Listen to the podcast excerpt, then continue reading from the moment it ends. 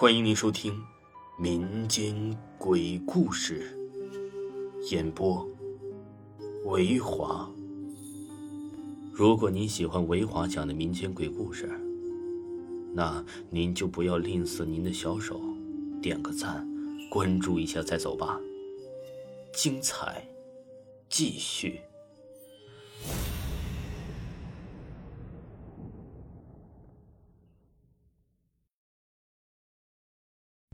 接着给大家讲诡异事件，本故事纯属虚构。当时我就想去看我爷爷了，我妈说你刚出院，体质太弱，火焰太低，就不让我去。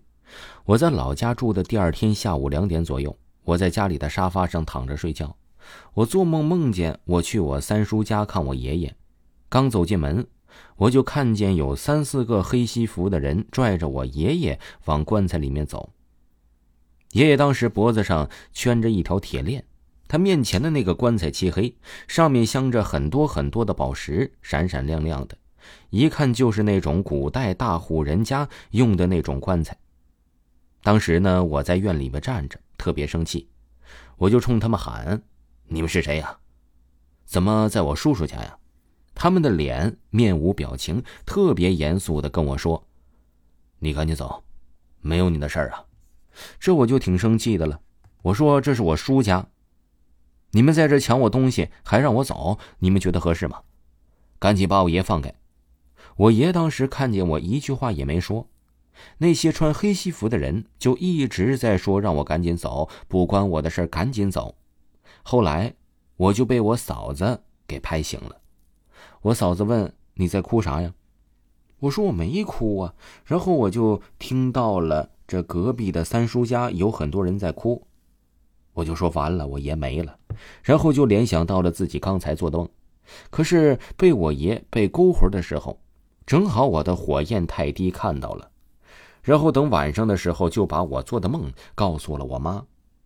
我妈说呀：“这爷爷死的时辰不太好，克孙子克孙女儿。”说没想到亲孙子亲孙女谁也没梦见他，我这个不是亲孙女的倒是梦见了。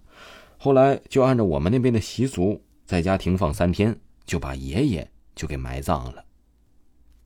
我二十岁那年，因为生病，身体特别的弱，当时就已经弱在坐在沙发上一站起来我就晕倒，在床上躺着一站起来就晕倒的那种。除了经常我晕倒以外啊，别的都还好。所以呢，在家歇了三四个月。我记得我刚开始晕倒的时候，发生了一件特别奇怪的事儿。我和普通的人一样，因为总是晕倒，所以歇着的时候每天只能躺着玩手机，跟别人唠唠嗑。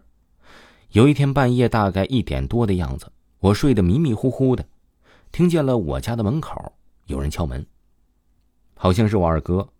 我当时就像控制不住的，自己穿上鞋往出走，准备去开门。当我把手放在了门板上准备开的时候啊，我就想起了我妈妈跟我说的那一句话：半夜不管谁敲门都不能开。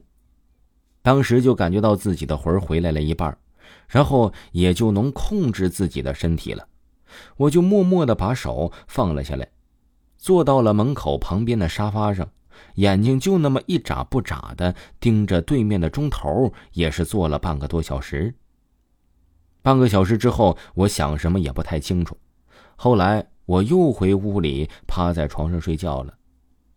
第二天醒来的时候啊，也没有太当回事一直到第二天晚上一点多，我睡得迷迷糊糊的时候，又听见外面有人敲门，再次控制不住自己就往出走。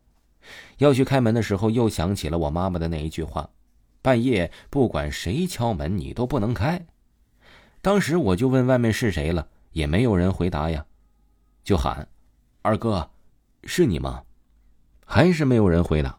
我就坐在了旁边的沙发上，又那么坐了半个多小时。第三天早上起来，我就跟我妈说了前天晚上发生的事情。当时呢，我妈妈的脸挺严肃的。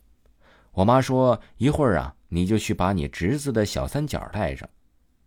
这个小三角啊，就是侄子在出生的时候写的符。跟我说，晚上不管看见啥人敲门，你都不能开，就算是你哥，你也不能开门。有啥事就找我们。带上那个符后的第三天晚上，我就再也没有听到那敲门的声音了。第四天早上，我问我妈，问我昨天晚上又听见了吗？我说呀，这戴上之后没听见，妈妈就放心了。我妈说这一阵子你就一直戴着，千万别往下摘呀，一戴呀就是半年多。这件事儿呢，也就是不了了之了。后来也听别人说着，半夜敲门千万别开。如果你开了门的话，就有鬼把你的魂魄勾走了，就像路边的野鬼，正好在你身体弱的时候看见你，要你给他做媳妇一样。只要在半夜敲门的时候，你没有经受住蛊惑，把这个门给打开，那你就答应跟他结婚了，所以你也就活不了多长时间了。听众朋友，本集播讲完毕。如果。你喜欢维华的故事的话呢，就可以听一下维华新出的专辑，叫做《躲在墙壁里的女人》。那么，《躲在墙壁里的女人》出完之后，维华还要出什么呢？要出一本悬疑探案类型的小说，叫《一个不留》。如果各位听友想知道本部专辑的更多信息的话呢，就可以点击维华的头像，在个人简介里就可以看到维华的微信了。喜欢的朋友一定不要错过哦！咱们下期再见吧。